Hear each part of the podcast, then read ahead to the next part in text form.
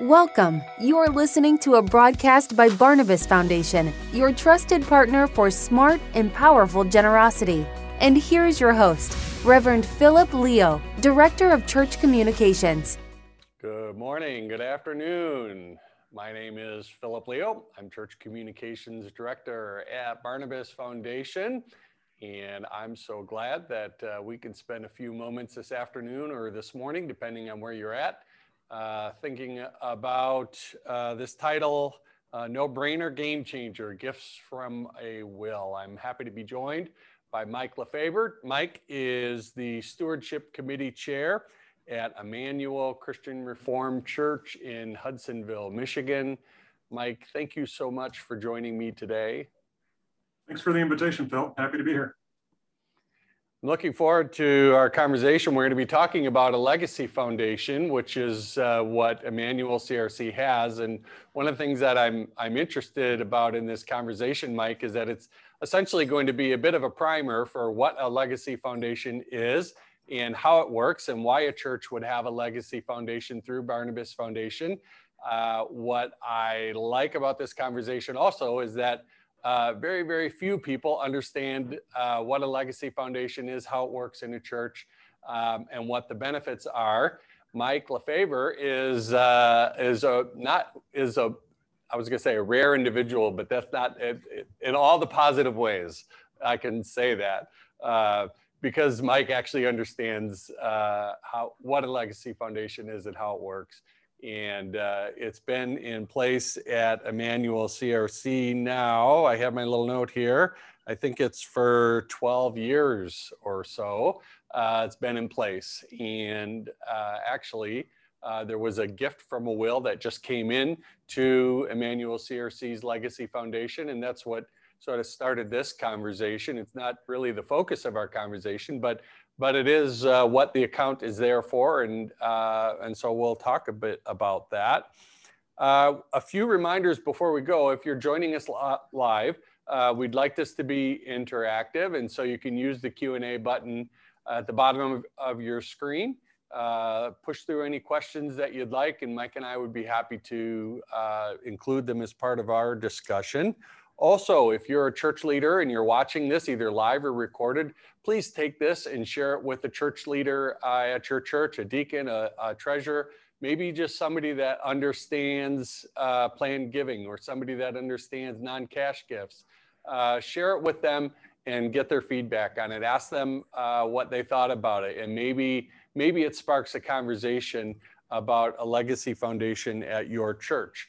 The last thing I want to mention is that uh, the latest issue of Generosity Today is getting ready to come out. There's a July issue uh, that will soon be out. This is a quarterly newsletter for your church to promote non cash gifts. It gets sent directly to your church office.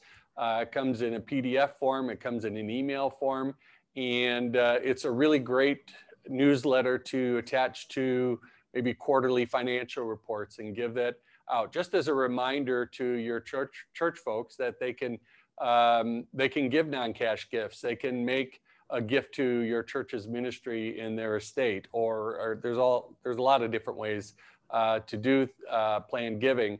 Uh, but we want you to be aware of generosity today. So, Mike, uh, let's uh, pick up the story of Emmanuel CRC um, before a legacy foundation nine years ago, Emmanuel CRC had a trust fund in place. And the original intention of that trust fund was to provide assistance for Christian day school education. That's a common kind of a scenario because lots of churches are trying to do that. Um, so what what happened? What uh, happened between having a trust fund for Christian day school education and a legacy foundation? Where where did that all um, how did that all play out? Sure. So yeah i think that trust fund that you referenced i think had been in place for probably 15 or 20 years. Uh, people who were uh, long before i was a member of emmanuel crc um, had put that in place because the school has or the church has a long uh, history of supporting christian day school uh, very strongly in 2007, I was approached by the consistory of our church and asked if I would be willing to be the stewardship chair. And we were going to partner with Barnabas in a program uh, that Roger Rice was working at Barnabas at the time, and and uh, so I worked closely with him. Um, a, a, good stewardship ministry program, which was a three-year commitment, and we so I was the chair of the committee, and we had a, a, a committee of six or seven of us, I think, at the church, and we went through that process, and it was really informative and really helpful. And it was in the third year of that that uh, just through some promotional information from Barnabas, I became aware of the the Legacy Foundation opportunity that a church could partner with Barnabas to, to set this up. Talked with Roger about it. He was my kind of my main Barnabas contact at the time, and he was uh, very much an advocate for it. So we explored it further. Um, as we looked at it, um, our, our, church had a few interesting things going on at the time in that there was probably, um, that trust fund probably had a, a, a, total asset value of close to $150,000 but the church had borrowed from ourselves essentially from that trust fund when we built a, uh, what we call the Family Life Center. Oh, probably 10 years earlier than that. That still had a balance of $90,000 that we owed ourselves essentially. But, you know, this is like 2009. If you recall, that's the recession time. Budgets were a little tight. It's pretty easy not to pay yourself when you didn't have to pay the bank, you're just paying yourself. And so there was very little progress going on. So I didn't like that just the optics of that. We, we needed to, to get the money back in that trust fund. I also, that trust fund was also being held at a local community bank earning like 0.025% interest. And I, I was working in banking at the time and just thought this is just not good stewardship of these funds. Um, I think our quarterly interest distribution was like 14 bucks, right? um, it, it just wasn't uh, moving the needle at all. And so I think the initial thing that I was motivated by was we need to be better stewards of this money that we have. Um, because A, it's the right thing to do, but B, um, it, the money could be doing a lot more for us and the families of our church than what it was currently doing. And so I think that was the first motivation. Once we explored it and saw the different opportunities that were a part of it, obviously Christian education was our first thought but also the uh, the ability to have funds, have a have a building arm and a missions and benevolence. Um, you can use the foundation for all these things, and so we've kind of expanded how we've used it since then. But uh, that that was kind of the background and how we got started with it. Okay, so a decision to open up a, a legacy foundation through Barnabas Foundation is made. Uh, how does it get set up? What what's it set up like um, for Emmanuel CRC? Sure. So, well, as I mentioned, there's these different arms that you can you can choose to use or not use, depending if you have funds to, to deposit in them. They they operate a little bit differently. The the Christian education arm operates more like an endowment. If you're familiar with endowments that that colleges or universities might have, or things like that, where you put money in and then you don't touch the principal, you get an interest distribution every year. And so um, the Christian education arm will distribute 5% of what your principal balance is at a point in time every year. For us, that I assume that happens the same for everybody. I mean, I get a notice midsummer. Yeah. We put out that we uh, are going to take the distribution and, and the check arrives to the church, you know, in the early fall. So um, it's like clockwork. The other ones are more, um, operate more like a savings account, right? We can, if we have money for, for our building that we've been accumulating through a campaign or something like that, but we don't have intentions to spend it immediately, we could put it in the foundation arm of the building fund for Barnabas and, um, and then draw it out as expenses come, as it's needed. Um, benevolence the same way. Mission, the mission arm is the one that we really have not engaged with for our church, uh, that we've had an estate gift come in or something of larger size to, to put into that. And so we have not operated with that, but the rest of them we have used, so. So uh, just to summarize it, in in your church's legacy foundation, there are basically four accounts, right? You'd have benevolence and building fund. Um, and those work, like you said, like a savings account where you can access uh, that money as needed. Mm-hmm. And then you have a, um, what was it? A Christian education. Christian education. Mission, right. And then those, those two funds pay out annually. Uh, so uh, money that you receive annually from the Christian Education Fund that gets applied then to relief assistance for uh, for families who are paying for uh, tuition for Christian day school education. Correct. Um, go ahead. Oh, I just said correct. oh, okay, sorry. Um, so uh, if a gift comes uh, if somebody in, makes a gift in their will for your church's legacy foundation, then uh, that gift can be designated uh, either just generally for the legacy foundation or any one of those particular funds or any sort of combination of those funds. And then, uh, so that's that's the plan for any sort of gift. What uh, just as you think about it, Mike, what might happen for a church and maybe for your church if a legacy foundation is not in place and a large gift from an estate comes how does that how do, in your opinion sort of how does that play out for a church without a legacy foundation? Yeah. You know uh, phil if you if you follow planned giving at all uh, just in general whether it's at your church or any other place there are horror stories about this right? If you're not set up well. Right. Um, if if you don't if the gift does not come in designated well or you're not set up well to receive it, um, you can imagine what the conversation is around the deacon's table uh, for the next meeting as far as everybody's going to have an opinion on how you spend that money. Um, and money is is can, can be a great asset, but it can be a great divider, right? So that it yes. creates a lot of havoc. This provides structure that in, in, the in the case that we had with our congregant who passed away and gave him a gift through an estate, um, the, the way that they when they submitted that when the check arrived along with the instructions on how to how to use it they were using all the same verbiage that we've been talking about in our church. So we know they were they were listening. When they made their plans um, they were able to set it up so that it was very clear. There were there were no questions um, as far as how that how the how the donor intended that money to be used. Sure. And so that yeah, it eliminates any any possibilities of infighting or disagreements or, or, things like that, which you would hate to see in any scenario, much less at a church. So, yeah, you know, at the last church that I served as pastor, we had a gift. It was about a six-figure gift that came through a will. It was completely unexpected. Nobody nobody ever anticipated or, or saw it coming. We were not prepared. Uh, we did not have a legacy foundation. We had no plan. And what happened, at least in, in this is the instance, is that uh, the money was put in an account and then it was wasn't really touched. It got raided once in a while uh, when there was a, a, you know sort of a pressing need. But because uh, conversations hadn't happened in advance of getting a gift like that, um, nobody really knew what to do with it, and so it just sat there um, and wasn't put to good use. And that wasn't uh, that wasn't really a great example of good stewardship.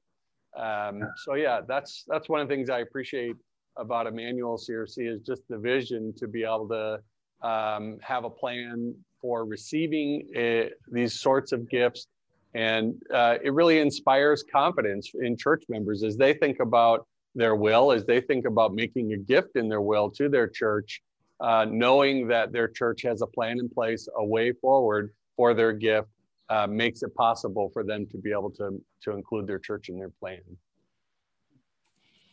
Mike, um, I'm wondering uh, from your experience in terms of uh, what I guess my question is what's the pathway? So, a family leaves a gift in their will, um, that family member passes on, the, uh, the will is being executed or, or sort of carried out from your understanding, what's the pathway for that gift to make it to your church's legacy foundation? How does that how does that work?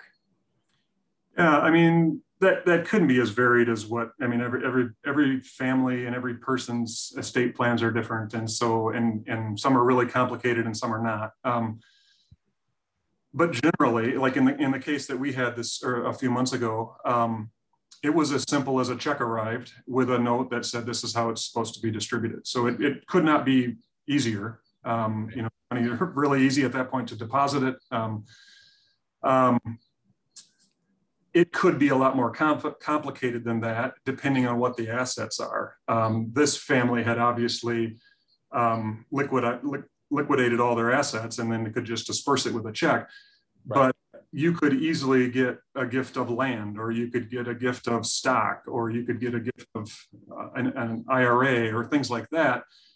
And that is where I would I would assume 99% of the churches out there don't have the wherewithal to, without hiring an attorney and all sorts of things like that, know how to take that gift and that asset and turn it into cash that you can then do something with.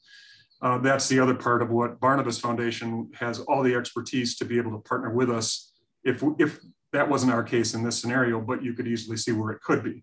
Right. Um, and then you know that, that that would be where a church would get handcuffed. Like, where do we go from here? I, we, somebody donated 10 acres of land to us. What do we do with it? Right. Uh, um, and so having a partner that has the expertise um, uh, is invaluable too, and a peace of mind, frankly, as, as you know, ho- hopefully more of these types of gifts will arrive in the future, but they might not all be as neat as and neat and clean as what this one was. So, absolutely, yeah. One of the um, one of the really great things is that uh, you know just by because of the relationship between Barnabas Foundation and the Christian Reformed Church, every Christian Reformed Church is uh, a complimentary member of Barnabas Foundation. All of those services uh, are complimentary, and uh, a Legacy Foundation um, isn't.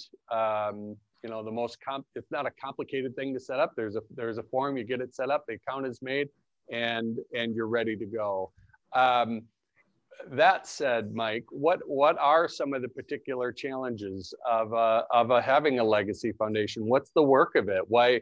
Um, how come every single church doesn't have a legacy foundation? Uh, um, you know, what are the particular challenges that Emmanuel CRC have, have faced uh, related to maintaining and promoting uh, the legacy foundation?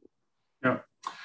Um, the, the, short answer to your question is there's not a lot of challenges. It's it's been been very easy to work with Barnabas. Um, I would the, the one challenge that I have found is that and everybody know anybody who's part of a church and has been part of church leadership at all is familiar with this is that you have the turnover in leadership all the time literally all the time you know our our elders and deacons one third of them turn over every year and over a three year period it's a completely new group right so I have found we've now had this foundation in place for 12 years. About every other year on average, I get invited into a consistory meeting to talk about the history of our legacy foundation. How does it operate? Some of the same conversations we're having right now. Right. Because there are people in leadership now in our church who don't know the history, don't aren't aware of what's going on with it. Um, and I don't know that there's a easy fix to that. That's the nature of how the church leadership is set up, and I think that you just have to deal with that. Yeah. Um, I think that if you're thinking about starting a, a, a, legacy foundation in your church, I think a key thing to do, like I have been, I, am sure there's other people in our church who could have done this as well or better than I did, but I, it's been, I've been the leader of this for 12 years. And I think that uh, consistency really helps. Um, people, if I don't get this a lot, but occasionally somebody comes up to me because I've promoted the legacy foundation in front of church once or twice a year for the last 12 years and so I'm in some ways identified with it. And so then if a question arises, they have to ask. There's a continuity to the whole thing that I think would be really hard if if it was just a deacon assigned to do it for the three years that they were a deacon and then it changed to somebody else. And so I think it's much smoother if you can identify somebody who either you have confidence that they have an aptitude for it, or maybe they've been in banking or they're an attorney, or they just naturally would, you know, they have the kind of background where this interests them and it's something they want to be involved in. So for me, it's been a, a joy to give back in this way because I, I find it fascinating and it's uh, it's it's easy. It doesn't feel like work most of the time. So right, right, mm-hmm. and uh, you know by well that you're right. You're absolutely right. That consistent uh, leadership. If you have a champion who understands it and uh, is able to sort of steward uh, the legacy foundation for the life of the church, that's a that's a huge advantage. Um, but uh, all of that work, and, and it's not every year, of course, that a gift from an estate or a will comes in. Uh, but when they do, they tend to be larger gifts. Um, and it's gratifying to know that uh, Emmanuel is not going to be handcuffed by this gift, not going to be frozen by it, uh, but they have a way a way forward to apply it um, and to use it when uh, when the time comes. And that's uh, a game changer. You know, that was the name of the um, of the conversation. No brainer game changer, and uh, and it absolutely is a game changer. Um, I have a question that I'm seeing here just pop up. How do you promote the Legacy Foundation at your church? And now you mentioned being uh, out in front of your church annually about it. Um, are there other ways uh, to have it out in front of folks? Yeah, so there's, uh, you know, the partnership with Barnabas is helpful in this regard too, because Barnabas provides us a quarterly newsletter. Yeah.